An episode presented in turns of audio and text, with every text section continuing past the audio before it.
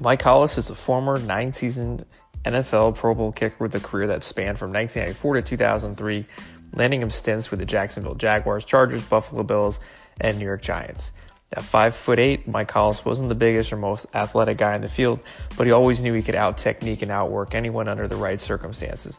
Going against the grain of widely accepted kicking coaching philosophy, Hollis has earned the respect of his clients as his mentoring has helped develop numerous NFL, CFL, XFL, and Arena League specialists with his company Pro Form Kicking based in Jacksonville, Florida.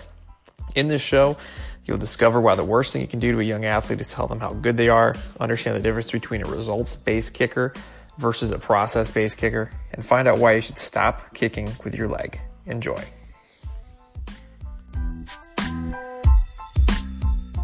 What is your super secret origin story, Mike Hollis? Well, I mean, where do I start? I mean, my super secret is is um, you know the technique that I was I was taught um, at, at a fairly young age. I would say, uh, you know, I the the guy who was uh, who who is my mentor. His name is Jim Gaetano. Um, not not uh, extremely well known uh, in the kicking industry. He's kind of a an old school coach, but uh, the the things that um, he taught me were uh, extremely unique, and they still kind of are, believe it or not, which is really um, it's it's hard to hear you know some of the things that are being taught out there still to this day, which is another reason that I love to share my my secrets, I guess, because it, I, I'm I'm tired of having to unteach a bunch of stuff that these kids are coming in doing.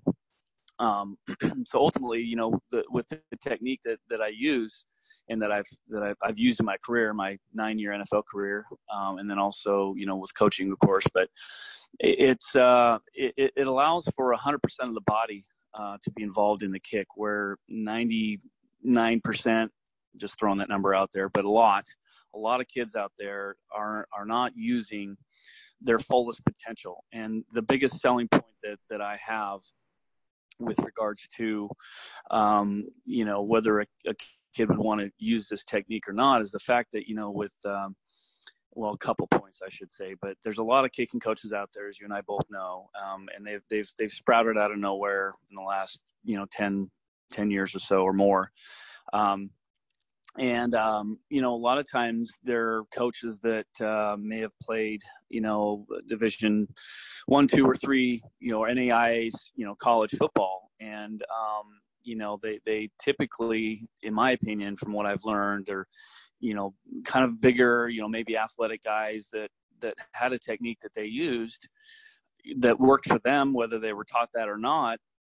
Um, but more than likely and if you, you give it a, a perfect example is the nfl why why isn't there more than just 32 amazingly good kickers um, it's because you know the, the, the guys in the NFL even today are extremely athletic, way more athletic than than than I am or ever was, and the fact that uh, they're becoming more athletic than just the general kicking population years ago as well. So um, when you've got a very athletic kicker who might be very big and strong and you know like I said freakishly athletic, they get away with a lot of movements that guys like me cannot do and if I'm going to be out there teaching somebody, if I'm an extremely athletic guy, and big and strong and all three that I mentioned, if I'm out there teaching guys to do what I did, it's not going to work for everybody. And you know, with with me being you know 180 pounds, you know five foot eight on a really good day, back when I played, you know, I, I couldn't I couldn't compete with the Sebastian Janikowski's of the kicking world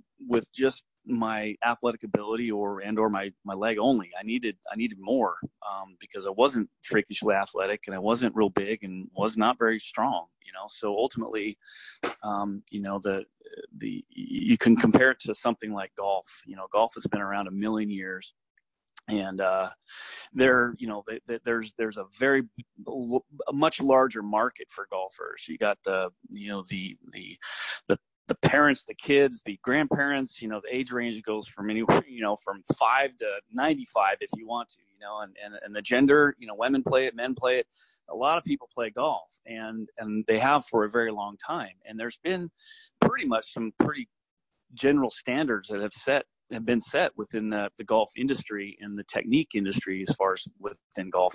And ultimately they they're almost you know they they they figured golf out, and now it's just a matter of who can control their mind during during a golf you know match.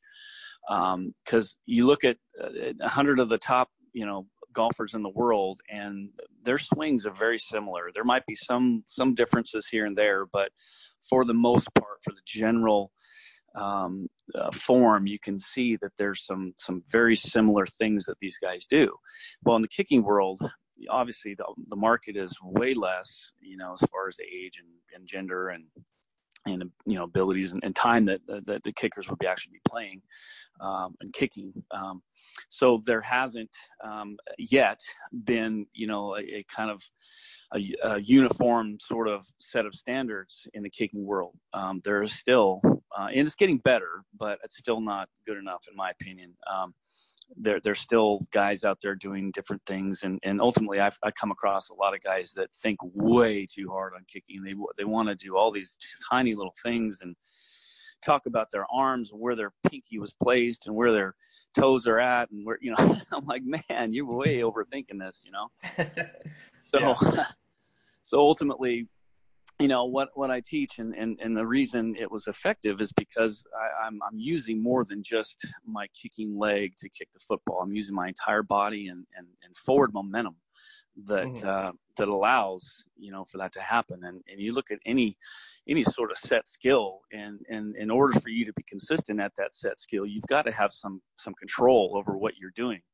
And when guys are are are running real aggressive at the ball and they're and they're stopping because they're turning to the left as a right footed kicker would um, you're you're you're giving up a lot of that you know that stuff you could be putting into the kick and so mm-hmm. you're you're not using um, uh, everything that you possibly can and, and and kind of the moral of my story the biggest selling point for me is the fact that guys who are are kicking with their leg only in other words they're they're running aggressive up to the ball only to stop because of a few reasons, um, and swinging hard with their leg, there's a lot less control, and, and only the good, the good ones, the great ones, the NFL guys, typically, only those kind of guys can get away with with mm-hmm. that kind of uncontrolled swing. Right. Um, so the the selling point that I'm really trying to make is is that uh, what what there's there is a there is a there's a, a level um, that you as a we'll call them leg kickers if you're a leg kicker there's only a certain level of success that you can achieve. When you do it the way I'm doing it and teaching it, the potential for being better than even your best leg swinger, leg kicker, is is even more. So my point is that that there's there's a there's a, a breaking point. You can only get so far with leg kicking. You gotcha. can get much further, in my opinion, with the, the form that I teach. And so what is the one thing that everybody disagrees with you on with your technique? Like what's what's the one thing that ticks off everybody about what you coach? well, there there might be more than one, um, but you know the the thing with uh, most guys who don't understand the technique, um, there's a couple things. One is the is the backswing. Um, a guy who wants to swing heavy with their leg, which is a lot of guys, they typically, uh, and again, it's getting better, but it's still not as good as it should be. Um, they, they, put a lot of emphasis on big backswings. Um, you know, and if I add another one, plant foot location, you know, they're teaching guys to plant way too close, which makes you stop and do a bunch of adjusting at the ball. Mm-hmm. Um, but the biggest thing for me, the, the, the thing that people look at me and say, that's crazy, um, is the fact that I don't hurdle on kickoffs. okay you know i mean it's it's i understand why i i don't emphasize hurdling but 90% of the people out there don't. They mm-hmm. they want to fight me on a lot of stuff and i'm like you guys are getting it all wrong. There's there's a lot more to getting to the best of your ability and if you're going to focus on the masses and what they're thinking and teaching how do you teach a hurdle? Tell a guy to run really fast and, and bend over. I promise you the guy's going to hurdle Right. And guys who want to hurdle on kickoffs, I say, listen, I, I, I challenge you two things. I want you to control your speed and stay tall when you kick off. And I and I and I challenge you. I, I bet I'll put money on it that you will not hurdle if you can do those two things truly. Hmm. Um, and nine times out of ten, they they don't hurdle. But um, ultimately, it's because they're they're controlling you know the being tall on your run is going to govern your speed and then also you know you're not going to run too fast. When you run too fast you bend over and you have to stop to kick mm-hmm. the ball because your leg's too slow or too late. So ultimately your, your your weight will be kind of back behind you when you actually strike the ball which is where you need to be on a on a kickoff and a field goal. And that's the thing too is that so many guys are teaching so many different things and they're making it complicated. They're teaching field goals a certain way, and then they're turning around and teaching a kickoff a totally different way. I'm like, why right. would you do that? Using a different part of the foot, you know, different sort of mental cues, as you mentioned before. Um, you know, and for me, a kickoff, there's only two differences on a kickoff. You're running a little bit faster, and you're the differences between a, a kickoff and a field goal is, is two diff, two different differences. You're running a little faster on a kickoff, from a further distance. Those are the only two things that I believe are different between a kickoff and a field goal. Gotcha. And do you find like, do you find that people have, and this is, I often find this too, a lot of coaches like myself or yourself, we all talk and we all feel like there are different coaching styles, but in actuality, we're really, not all the time, but in a lot of cases, we're all talking about the same image in our head, but the terminology is really different. So then we all start, you know, blaming each other for ruining kicking. Do you find that that's true? That terminology kind of gunks up a lot of guys that you work with? Well, I, I yeah, I do. I, I believe that their their terminology is it's kind of t- twofold. I think the terminology you know, it makes them sound professional. Yeah. but I've had so many kids that come to me and, and talk in a language that I don't understand. I'm like, what, what does that mean? And they're looking at me like, how is this former NFL All Pro kicker not know what I'm talking about? But I don't. I have no clue what you're talking about. um, and again, it's and I think it's just adding what kicking coaches sometimes might think is, is credibility. You know, oh, look at me. I, you know, throw out these fancy words for certain things. I, I don't know if that's the case or not, but um, sometimes, and, and I, I don't know the exact number of this, but I'm sure that a lot of the the things that they're throwing these these weird, you know, language slang languages to are, are things that probably I wouldn't teach anyways. So I, mm-hmm. I, I don't know. I mean, you cut, but the butt tuck what, right. what is the butt tuck? Well, it's, it's throwing your heel back into your butt cheek on a, on a, on a backswing. Well, I don't teach a butt tuck. I never will. Right. Um, and, and uh, of course there's a, a lot of, you know, close the gate, you know, a lot of lateral terms, terminologies that I, I will never use. Right. Never coach. Gotcha. Yeah. It's, it's funny because when you look at some of the, the NFL guys some of those guys are, are self-taught like Gostkowski, for example, he never worked with a coach. So when I connected with him through Carney at one of his camps, I mean, his terminology was completely different because he had never really, he's so athletic that he kind of could figure it out on his own. But it was just interesting to see how this guy could have so much success and he had no idea what any of these other kids were talking about with the terminology they were they were bringing to him and he's you know a pro bowl super bowl yeah guy. Yeah, and I, I think that they're, you know, the, the, the, guys are learning in their own little ways. And of course, if you're self-taught, you don't know what to call things, and you're making up words as you go, which is perfectly fine. Um, the thing that, and it's very similar to what I do. I, you know, I, I call things certain things based on what it is I do. But, but the thing that separates me, and this is this is serious because I don't like the fact that there's a bunch of kicking coaches out there that will never demonstrate or never compete with their kickers or never do any of that. I'm 40, almost 48 years old, and I can still outkick most of my kickers. Um, it, it's because I got the form down, and ultimately with the, with the stuff that I'm teaching, it's very simple to do once you learn it and once you can repeat it and do it over and over again.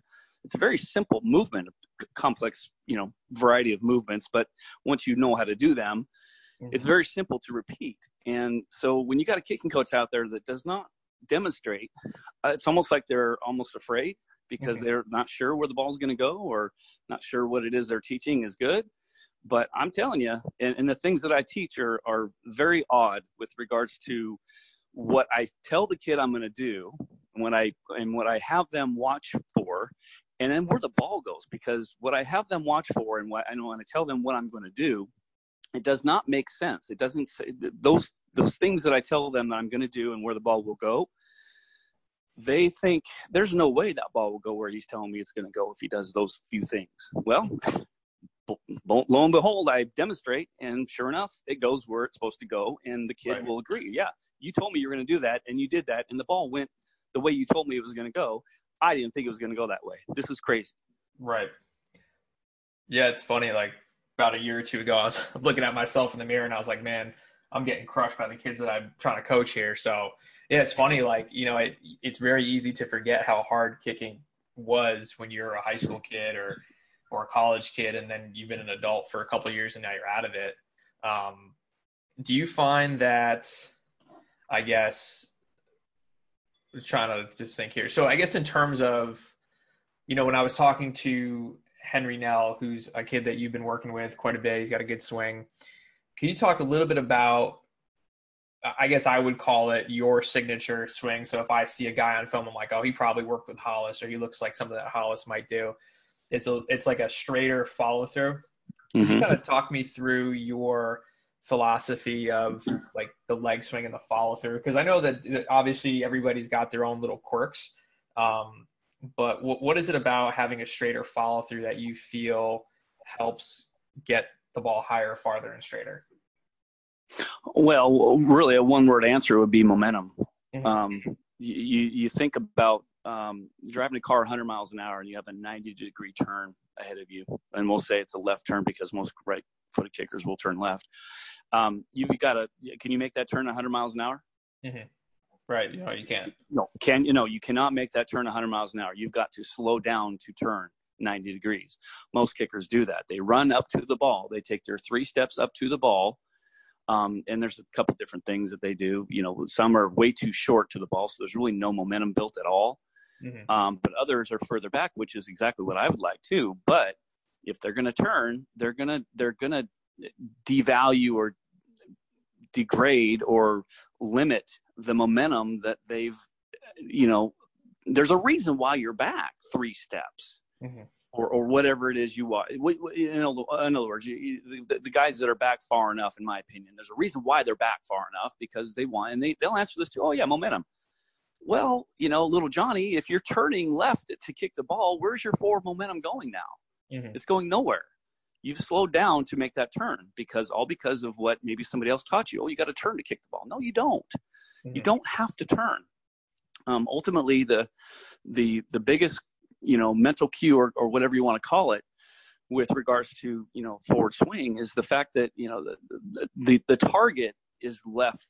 Uh, uh, everything I'm referring to obviously is right-footed kicker. So uh, the, problem with the right-footed soccer-style kicker is that once they they do the three steps back, we'll just say three and two, they go back three, they line up, then they go to the left two steps. So now as they stand there, they are left of the football Mm-hmm. And as they stand there, look up at the goalpost or the target or whatever it is they're trying to kick it to, is the fact that now that target is left of them. So as as a right foot kicker, if I if I go to the to two steps over to the left, as I'm standing there before I kick the ball, the ball I am left of the ball and the target is left of me. Naturally, what do you think your brain's thinking? Well, I got to do something left because the ball's got to go left of me. That's why guys turn. I'm telling you, you do not have to turn. And ultimately, my point is, with regards to the forward swing, that is the ultimate reason why you swing forward is because you want to have, you, you want to add your momentum in the kick. Mm-hmm. And it has a lot to do with the backswing too. You have a big backswing and forward momentum. You, you can't, unless you're extremely athletic, you cannot combine typically most of those or both of those together. So my point is that is that, you know, when you got a guy that swings more forward, he's adding more momentum at and after the ball, even. So when you refer to follow through and how guys, and it's just crazy. I just I shake my head sometimes and, and pull my hair out, which I'm bald, so it's just it's common. I'm getting uh, there. Uh, pull my hair out when guys are talking about. Well, he told me just to to, to focus on my follow through and, and just try to swing higher. No, the follow through is a result of what you do before you kick the ball. Mm-hmm. You're and flexibility too, and that's the other thing too. I'll bring up because a lot of not a lot of kickers want to work on flexibility. If you're extremely athletic and you're swinging really hard, there is absolutely no reason you need to be flexible other than maybe trying to stay healthy and and, and you know injury free.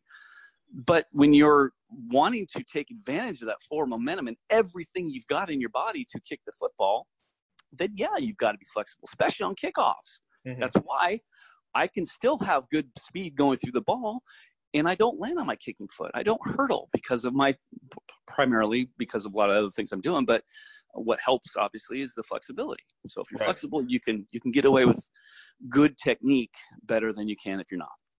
Gotcha. Yeah, I mean, I think that that's yeah. I mean, in high school, if you're kicking off a two inch block, you know, you can you can basically be up and running with an extra point, basically doing a corner kick. Um, but definitely as you get lower and lower to the ground, it's going to get harder and harder to get away with that form because your margin for error gets down. One of the questions I get a lot from the high school kids looking to make that jump into college is transitioning. Like, how do I transition from a, a block to the ground? And that's that's a huge reality check for a lot of kids. I know obviously now they have the half inch block, which does help a little bit in transitioning down. What would be the first step you would take to get a high school kid up and running, trying to kick off the ground? Well, it, it um, I'll, I'll, make this one comment and then I'll move on. But it's unfortunate. There's a lot of coaches out there getting these kids that are freshmen in high school to kick you know one inch tee or even the ground even in some cases. And and they they encourage this because oh colleges like to see you kick off the ground. But if the kid is young and and and you know maybe he's incredibly athletic and he, he can get away with it but he's still probably not going to get the height that he would you know you know, with a one inch tee or two inch tee even. So what I'm, my point is that there's so many so much emphasis on on on coaches telling their kids to kick off the ground earlier mm-hmm. because of college recruiting purposes. I, I, I again I don't agree. There's another thing that people scratching ahead of me. Like I, I don't agree with that. Why don't why don't you take advantage of of a tee in high school and college and, and make your kicks. If you're kicking off the ground and you're not making anything, what good is your college recruiting going to be? You right. Know, it doesn't make any sense to me at all. Right. So ultimately the, the, the thing that I would tell um, kids is the, the, there's, there's two things. Um, the, the biggest, the biggest things you really have to focus on is, is uh, getting away from the ball, wider plant foot. And that, and that should be with any case, whether it's a one inch tee, two inch tee or the ground. Um, getting separation from the ball, which ultimately, in my opinion, is, is the wider plant foot, but uh, also staying tall.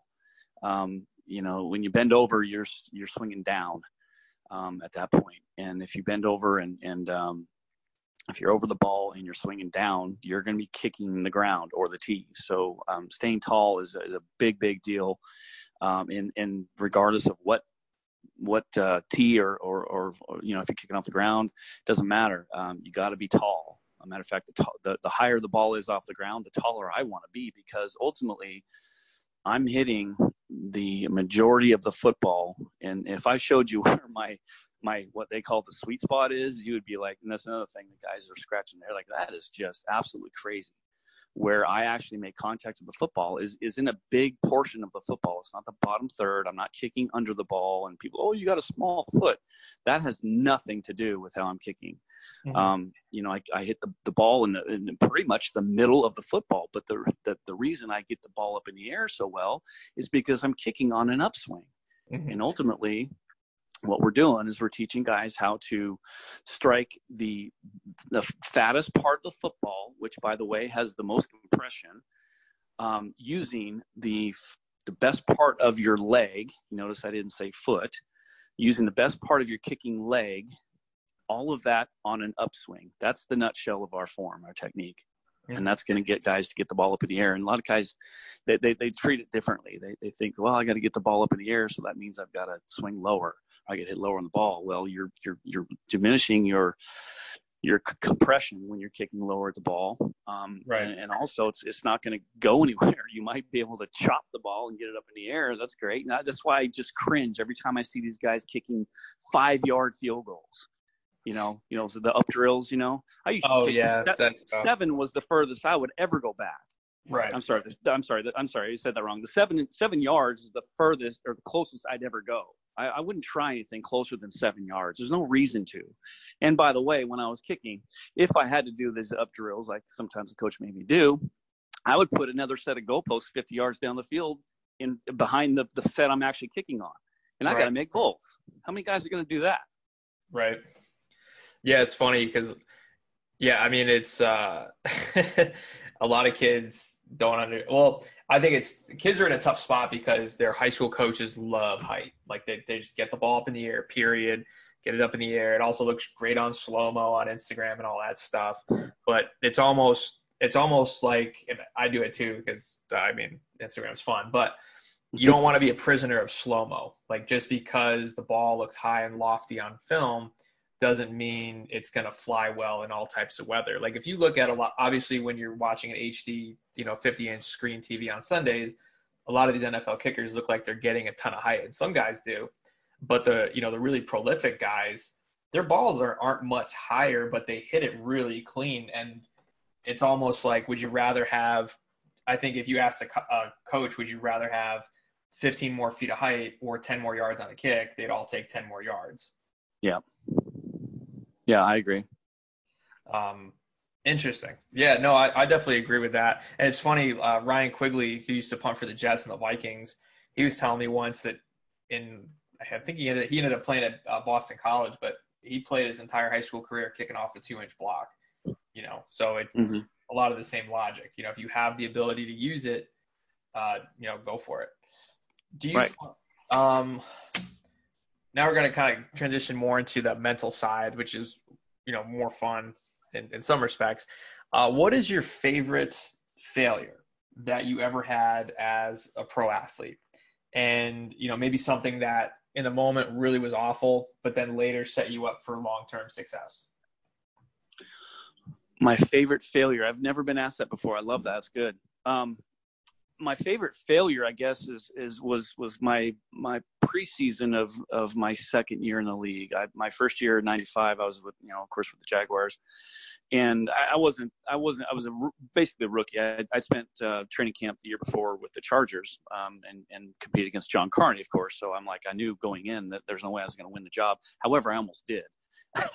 um, but uh, going in there, I knew I was, you know, going to be competing against one of the, the best ever. So uh, and I, I just I t- took an opportunity to kind of learn. But ultimately, um, after playing one year in Jacksonville in '95, um, my first year, I was like, what I think it was 20 of 27, and you know, I was, you know, it was a new team. We were not that we were we were four and 12, so I'm thinking, you know, I I I, by by no means do I have my job settled. I gotta I gotta really pick it up and do better. So I put some more pressure on myself going into my second season with the Jaguars, which I think ultimately kind of um, hurt me early on in, in training camp and in preseason because I had a stretch of of three kicks in a row that I had missed in in the first I think the first two preseason games. And going into the third preseason game, actually, I think it was maybe two in the, the game before or something. But going into the third game, I had missed a, a kick. It was against uh, St. Louis, against the Rams in in St. Louis in the dome, and I'd missed a kick in the first half, um, which was my third in a row, I believe. Um, and then we had it right at the end of the end of the game, or I'm sorry, at the end of the half, we had a uh, an opportunity to kick a uh, a uh, what was it, uh, a 56 yard field goal? No, I'm sorry, it's 54 and um, we had a delay a game. I'm like, okay, great. You know, I guess I'm coming off, and Brian's gonna have to, you know, punt a ball inside the 20 from from whatever yard line we were on. So, uh, but Coughlin had confidence in me, and that was like kind of a, a make or break deal for me right then and there. So we took the the delay of game penalty and uh, backed it up five yards. So I'm kicking 59 yards and uh, he kept me in the field. And uh, I went ahead and, and absolutely murdered the ball. Um, and I knew that. I knew that it was. And I'm not saying aggressively murdered it, but I kicked it really well, hit it pretty pretty solid. Um, and I knew that that was going to be a make or break moment for me, and I, I happened to make it. Um, and from that point on, my confidence level was was really high. So, um, and I and I had you know the, the the feeling that I could I could do this, you know. And so ultimately, the my favorite failure would be, I guess, the accumulation of missing three in a row. gotcha. Uh, prior to that, prior to that kick. Can you kind of talk a little bit about what it was like to kick for Tom Coughlin? Because one of the one of the recurring statements I hear from a lot of college and high school specialists is, you know, my coach hates me and my coach doesn't like to kick and all this. And, and Coughlin has a, you know, kind of this outward, you know, old school coach mentality.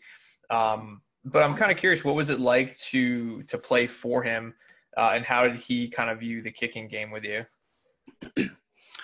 Tom was was very um, uh, he he shared his uh, importance in the in the special teams. He was very in tune to the three phases of the game, and and uh, really wanted to focus on that. And I mean, Tom was you talk about somebody who knows the game inside and out, and and he was a statistician. That guy knew every stat of every single thing you can possibly imagine. Um, and he was a numbers guy, and so he would look at stats and look at trends and, and figure out which you know which was working best, and and he would it wasn't like a copycat thing, but he would find out certain things. Anyways, that's not really the subject, but ultimately Tom was uh, Tom was a perfectionist too, so that that was really um, where some guys you know he wanted structure you know he was the disciplinarian and and wanted to make sure that everyone followed his rules and and he he laid down the guidelines and the rules and and the structure. And you know that was that was part of his sort of perfectionist um, mm-hmm. perfectionism if i should say. He was uh and that part of him obviously is teaching guys structure and discipline and and you know pretty much perfectionism. Um but the ultimate ultimately you know on the field whatever it is you're, you're doing, whatever you're, you know, on the football field, whatever your position is, he expected you to do your best. And, and, and, and there's no room for any errors. You cannot make errors. You know, we all understand we're human and we're going to make mistakes, but Tom didn't see it that way.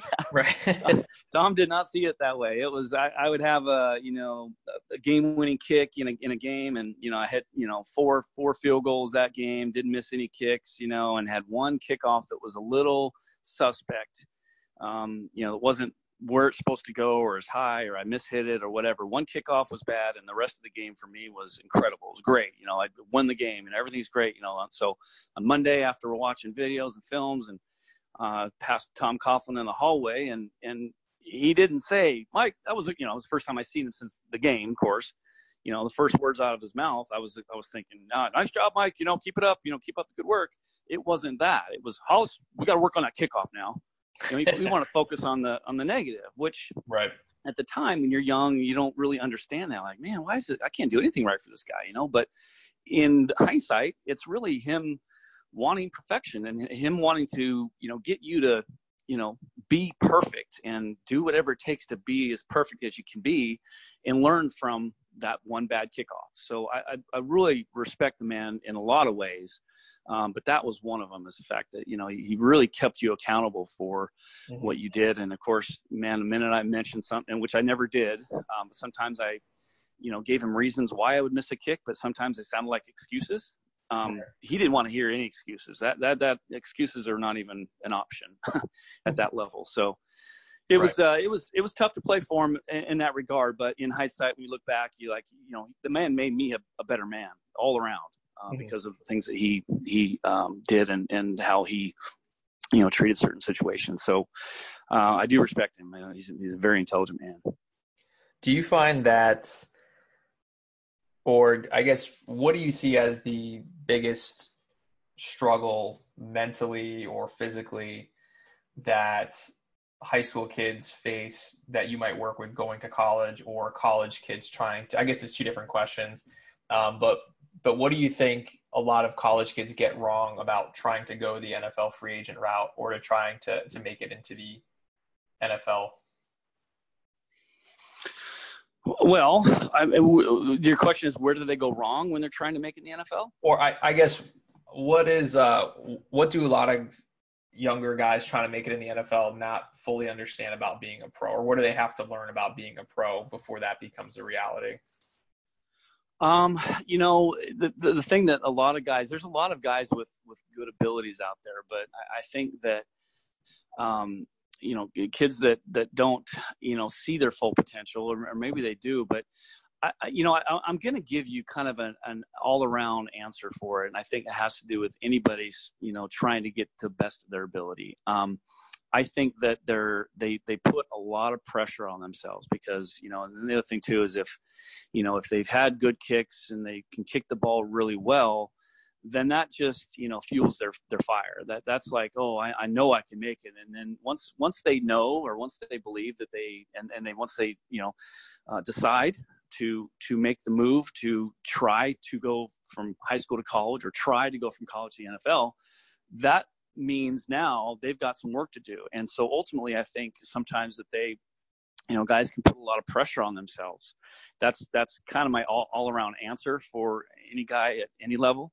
Um, is the is the fact that they're um, they're putting a lot of pressure on themselves because they're they're now trying to make the kick. And if I go into more details with regards to technique and so forth, um, I know I'm, I'm, adding all these things that the guys don't understand about me and, and my coaching and the things that I teach. I honestly don't care where the ball goes. I, I don't focus on that. And and too many guys out there, they're they're they're result driven kickers. And what I mean by that is their their priority is to make the kick. My priority is to do good form and hit a, a solid ball. Mm-hmm. If I do my good form and hit a solid ball, I know that the ball is going to go through. So why should I even question that? That's that's the and you asked about my you know mental beliefs and what I do mentally. That's me. That's mentally. I, I don't have to focus on any sort of mental, you know, imagery or any. I never did. I mm-hmm. my mental, I guess, edge would be the fact that I trusted my form. I was mm-hmm. able to to trust what I was doing, and and believe it or not, I did not care where the ball went, even in games. I didn't care where the ball went. Isn't that kind of crazy to hear? Yeah. I I just because I was so confident knowing that my lineup once I got back to my spot and I was ready to go, I kind of more or less told myself, all I have to do is really just put my foot on the ball and I know it's going to go through. Now, obviously, it didn't go through all the time. Right. But ultimately, I think guys, um, and, and this is, I guess, a roundabout answer going back to your question. I think they put too much pressure on themselves trying to make it to whatever, uh, whatever level is next. And then when you put pressure on yourselves, the result is you're trying to make the kicks now. Then you get a, a bunch of guys out there trying to steer the ball through. And the last thing I want to do, you know, with with my mentality, the way I think about kicking, the last thing I want to do, and even the guys I teach, the last thing I, I want them to do, the, I don't even want them to do that, obviously, but is to steer a football or kick it carefully. You know, have the confidence to kick the ball the same no matter what. That's I learned it pretty quickly. Um, I think going into my second year of the NFL, um, I, I learned that I didn't have to do any more on game day where most guys think that, oh, I got to hit the ball solid today. I got to be perfect today. I got to do this. They throw so much pressure on themselves. And I, I ultimately, I just dumbed it down. You know, you, you got the adrenaline of the game going on, the excitement. It's, it's game day. You're, you're already amped up. You know, it's game day. You know, I was, I was a pretty calm kicker. I wasn't, I was, I was a nervous wreck. I'll, I'll be honest with you. I was nervous. Um, but after the first couple kicks and you know get all that out of your, out of your system, it's right. It, it's much better at that point, you know, on. But my point in saying all that is the fact that most guys put so much pressure on themselves uh, to be perfect, and you, you and that then that changes what they do mechanically. And mm-hmm. I didn't, I I did, but I didn't want to. There was times I I did, and of course the ones I missed. But I don't want to change my mechanics from what I was doing all week of practice last week and now it's game day. I'm not gonna. Why would I change just because it's game day? I'm just gonna focus on what I worked on the last three or four days, and three or four days before that, and three or four days before that, and you know, how many, however many years before that. Right. Yeah, it's. I see it a lot. I think it's more the younger guys, but everybody has a, you know, there's there's a tendency to, at the first sign of trouble, totally jettison the mechanics that you've been working on for three years Mm-hmm. And I, I, was a kid who used to do that. I was very like, still am like a more analytical person. And before I really kind of learned what my swing was, I would go out and rewrite my entire swing as a you know a high school kid on the field by myself for three hours. Like that's nuts. Yeah. But you know the it's it's and I, I I kind of find that this is true. You know the even if your mechanics aren't perfect, the guy who trusts a subpar swing always beats the guy who doesn't trust his A plus swing. If that kind right. of makes sense. I absolutely agree, hundred percent. And, yeah, and adding more to that, you know, when you get into those, I, we talk about slumps. Like, oh, what do you do when you're in a slump? Well, I go back to the basics when I'm in a slump. But if you don't know the basics, if you don't know whatever your basics are, you know, and ultimately that's guys who just athletically steer the football through. And there might be a couple things they kind of focus on, work on that they think works, but when you get into the slump, if you don't know how to, you don't know what to go back to as far as mm-hmm. what do you have a set standard of your basics, um, most guys typically don't. They just athletically, you know, kicking the ball. So ultimately, when you're focused on, on you know, getting out of a slump, you got to really focus on just doing what you have been doing for so long and, and trusting that it'll it'll work itself out. And there might be certain things that will will tip you off to to what you might be thinking, you know, think you're doing wrong within your form, but ultimately it's just getting back to the basics. And and I, you know I, I always refer back to this one you know or phrase I should say just sure. dumbing it down. You got to dumb it down. Simplify the process. You cannot focus on and again that has a lot to do with the pressure that these kids are putting on each other or on themselves I'm sorry. Sure. Yeah and I think you know and everything is going to be faster bigger stronger on game day so if you, you know, your extra point might go 60 yards on game day mm-hmm. and you're not even trying because you have so much adrenaline coursing through your veins. Mm-hmm. You don't mm-hmm. even have, you don't have to try. It's going to go. Um, right. But trying to tell that to a nervous 15 year old kid is kind of, you know, can be, can be right. difficult. Right. I'm kind of curious, what was, what's your, how did you grow up with sports? And so kind of the reason why I'm asked, it's like more on the mental side of things but a lot of kids that struggle with kicking in games or you know our quote unquote head cases with being kicker kickers punters or snappers they make the the root cause is that they make they make the mistake of equating their performance with their self-worth. And i guess and what i find the guys who are prolific in college or the nfl they can have a bad day or they, sorry, they could have a few bad kicks, but they never let it really let them like have a fully bad day, you know. Um, so I guess I'm curious for you, was there a moment when you kind of realized like, hey, I gotta, I gotta lay off and, and not care so much about what what the ball is going to do? I know we kind of talked about that mechanically a, a couple minutes ago, but was there like a aha mental moment for you in high school, college, or the pros where you where everything kind of finally clicked and you got over that slump or that hurdle? Yeah, you know, there wasn't any one specific time or moment in my life that I had that aha moment. Um, I think it was accumulation of of just a thought process. Um, I, I, started off, you know, uh, playing soccer as a young kid, you know, and and I'll, again, I wasn't the greatest soccer player. I wasn't real that fast. I played different positions, but uh, I did I did I was good enough to play in varsity in high school, but um, believe me, I was not the, the, the fastest and most athletic guy on the team. Um, but ultimately, so, you know, knowing and, and being okay with that, I think helped me a lot, a lot because I just knew, and this has been my mindset for a very, very long time. Um, I was never much of a goal setter um, per se. Um, I didn't, I didn't write down goals, you know, end results. I, I never never thought of. I, I believe me, I understand that goals are important. I understand that it you know it drives you, makes you work harder. You, you know, you want to achieve your goal. I, I get that part. But the thing is, um, I, I didn't like to fail, and and knowing that I was okay with being basically an average athlete. Just being, you know, I, I, I, it never bothered me that I wasn't always the best. Okay, so if I'm good, and this is kind of my mindset, and this is what I'm about to tell you here. If if if I can do things on a daily basis, and and whatever it is that I'm doing, whether it's my full time job, whether it's kicking a football, whether it's coaching. Um, whatever it is that I'm doing that specific day, at the end of the day, if I can look myself in the mirror and honestly tell myself that I did the best I could under the circumstances that I was given, then I won. I won that day. You know, so ultimately the, the thing is with, with goals is, is I never had like a long-term goal. Um, I, I didn't want to fail that goal. If you think about, you know, a realistic goal, I want to be 100% on field goals this year. It, it's realistic because it's possible, but it's very difficult to do because there's some things that are out of your control.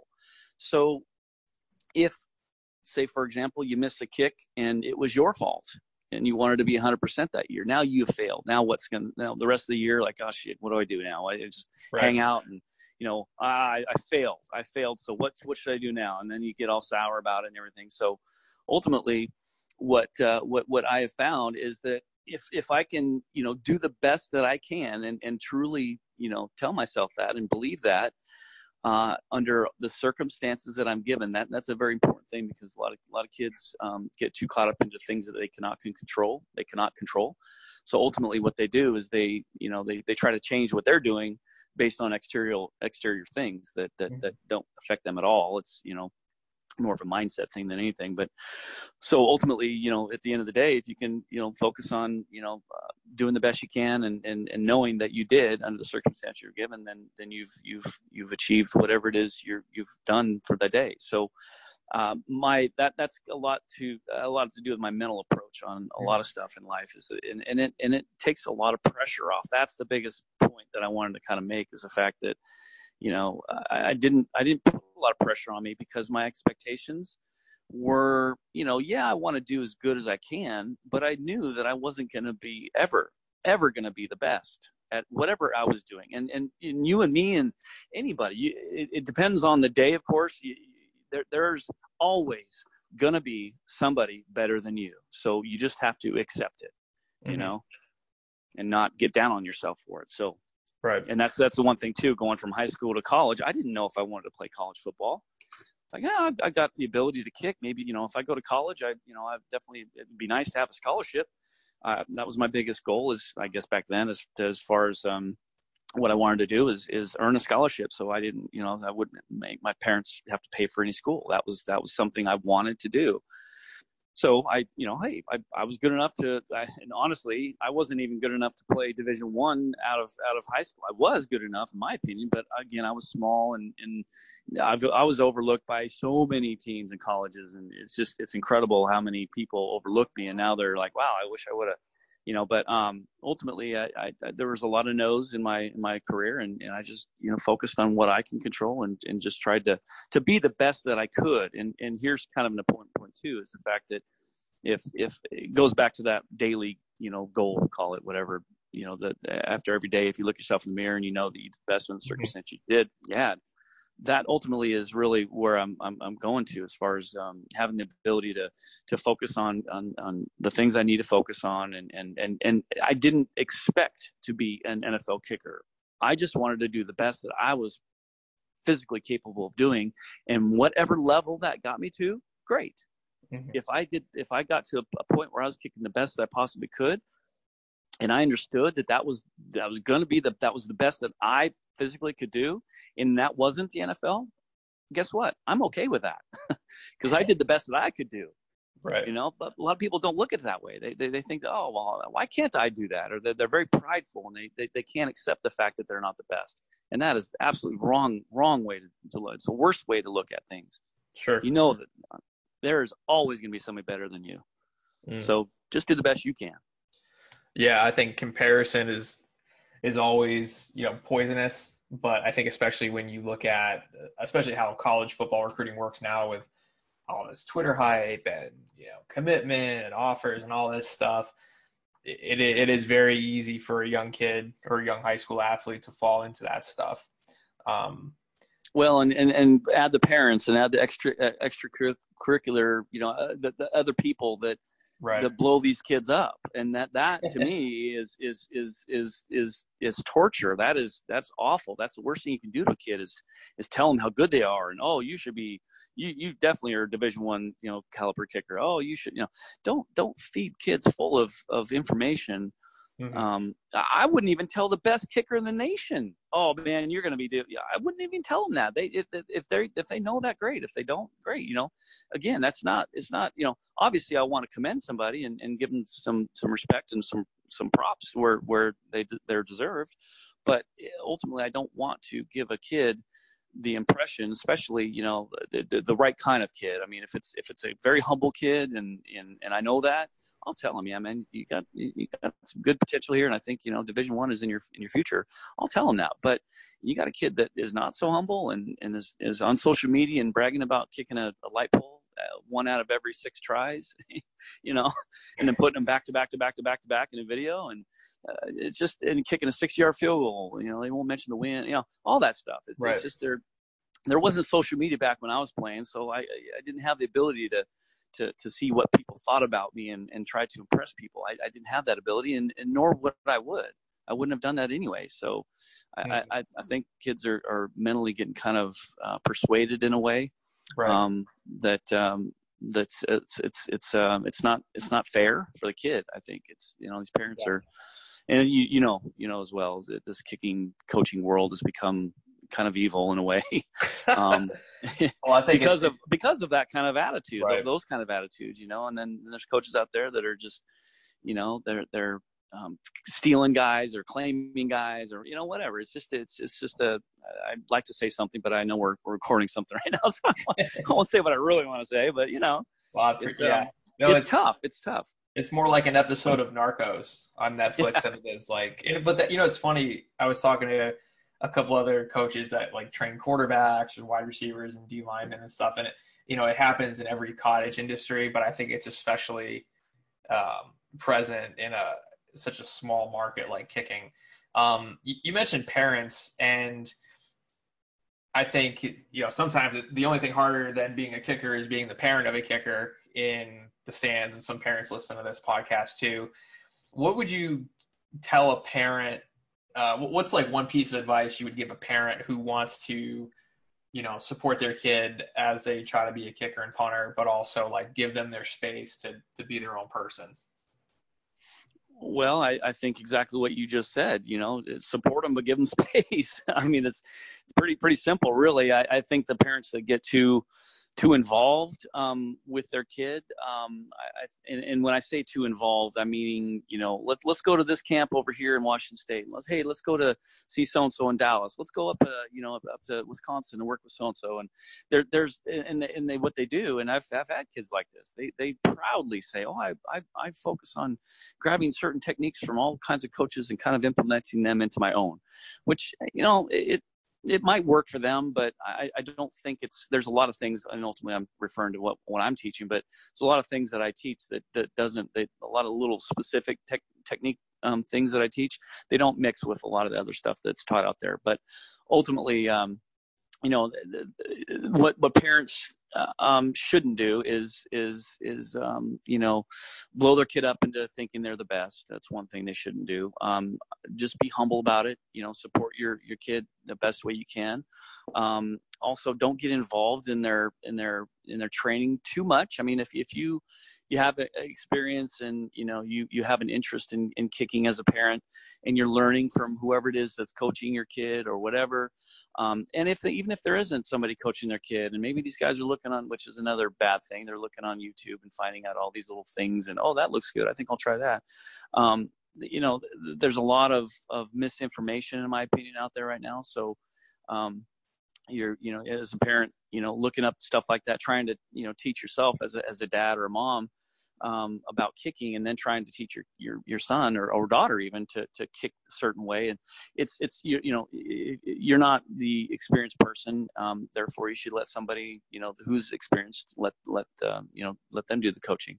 But yeah, I, I think it's, it's, um, the, the mindset of, of the parents, um, can, can definitely, um, you know play a part uh, negatively in in the in the child's development of kicking and ultimately you know where they're going whether it's college or, or pro.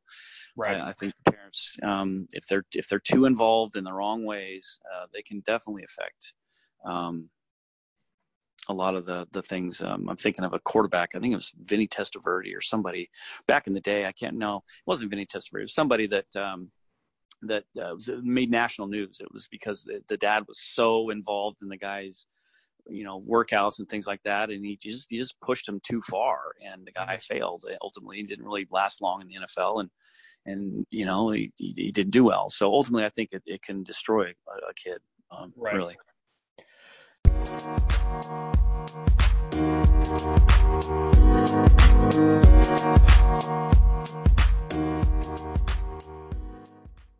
Um, what is the one thing you would like you uh, players that work with you to take away from their experience with you as a coach? Well, I, I, the thing that they, you know, guys need to know and understand about um, the technique and the form and, and, and what we're actually teaching. Um, it, it's it's unfortunate because the you know the mindset of the of the younger kids these days. Um, in I'll call it entitlement, call it what you want, but there is a there's been a sense of entitlement for a lot of younger generation, um, and I think that they have that mindset of you know they want it now. You know they they, they don't want to work for things. That's kind of the whole um, definition of entitlement is like you know i deserve to have this and i don't need to work for it sort of thing.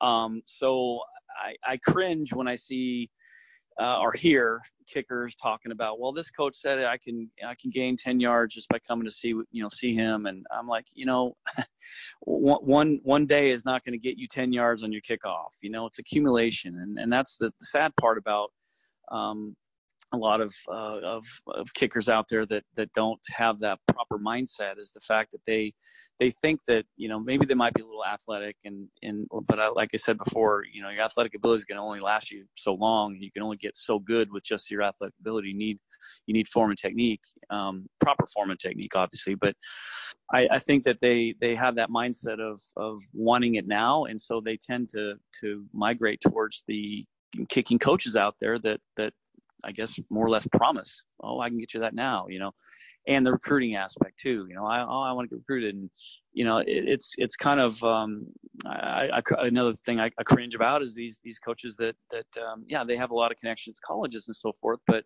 I, would never guarantee a kid a, a scholarship. You know, I would never tell a kid or their parents that I can get their kid a scholarship. It's just not not true. Um, totally. Of course, there might be some guys out there that are really good and, and eventually will get scholarships. But you know, the, the, the bottom line is if a kid's gonna if he can kick well, he'll he'll make it somewhere. You know. And again, uh, it, it goes back to that whole mindset of what what what have they been told? Are they are they been told that they're the greatest in the world and they there's no doubt that they'll be playing Division One well, if they're told that, then that's what they're going for. And if they're not good enough to kick at that level, they're going to either sit behind guys at that level, um, join a, a, college or a team only to sit on the bench for their entire career, or maybe play maybe their last year, um, or they will get a little humble pie and they will accept a division two or three or NAIA school scholarship. There's a million of them out there. You know, what are these kids thinking? I went to and I was mentioning this in my story before, but I kind of got lost lost track. But I went to junior college for two years because I didn't get any uh, options. I didn't have. I, I had a couple Division One schools wanted me to walk on, but they had kickers there that were that were you know uh, four year guys that they they you know I would have waited for a while, so I didn't want to do that. I wanted a scholarship and I wanted to play, so I took it upon myself to and I, I, swallowed some pride. I don't know, call it what you want, but I went to a junior college for two years, and then even going from junior college to to, to my University of Idaho. Uh, you know, Idaho was a one double A school back then, and so I, I, still didn't get to the highest level of college football. But you know what? I was okay with that because right. I earned a scholarship and I was kicking well, and it ultimately made me work harder and ultimately prove a lot of people wrong. But um, ultimately, you know, what I want uh, our kickers to get out of, of what we're training is is it's a commitment. It's it's it's something you got to work on. Um, if you want to, you know, whether it's golf, you know, you think of a guy like Tiger Woods. He didn't learn his swing uh, yesterday. he spent years and hours and hours and hours of training to get to where he is now. And all these all these professional golfers, they didn't just become a professional golfer overnight. Um, and I think that's that's a little misled by some of the kicking coaches out there that are telling these kids they can and they really can't. So ultimately you know what i want these kids to understand and learn from from us is is we do teach and, and i'm very prideful of what we teach and because I, I lived it. And the fact that you know uh, the, the one of the things that we tell kids too is like listen you know I played in the NFL for nine years, you know, and, and I kicked a 59 yard field goal in the NFL in a game in a dome, so it wasn't win aided, blah blah blah. I can tell these kids all these great things that I've done in my in my NFL career. And the thing that really stands out is the fact that I was 5'8", 180 pounds. Now, I wasn't big, you know, so most most of these kids that you know they they they they think that the you know well you know of course Mike did good. He was you know if I was big like like a Sebastian Janikowski size or whatever, if I was really big, and freakishly athletic, then they'd say, well yeah, of course, look at him, he's real big and strong and athletic. Well, I'm not. That's the good news. Mm-hmm. Um, is is and that's that's really where I'm I'm going with that is the fact that it's it's good that somebody like me at the size that I played in the NFL could make it in the NFL and play for nine years. Mm-hmm. Um, I did that because of my technique. I can promise you it wasn't because of my athletic ability. I was, I was a decent athlete, but so ultimately, and, and a lot of hard work, of course. Ultimately, I want to tell uh, guys and, and, kickers that, that come to train with us that listen, it's it's going to be it's a commitment. You got to buy into what we're saying and and understand that um, things have to kind of fit together in order for you to have your best kick. And I, have told kids this too, and it, it's it is the best feeling in the entire world. World as a coach when you when you finally have a kid saying I felt exactly what you have been trying to to teach me. When I had that that that last kick I just did, I finally got it. I get it now. And mm-hmm. and then they start kicking really good from that point on. That's a really good feeling. But it takes time and effort and a lot of work to get to um, the level, of course, that I did. But I did that. I wanted it enough to work on it, and that's the thing that right. some kids these days don't understand.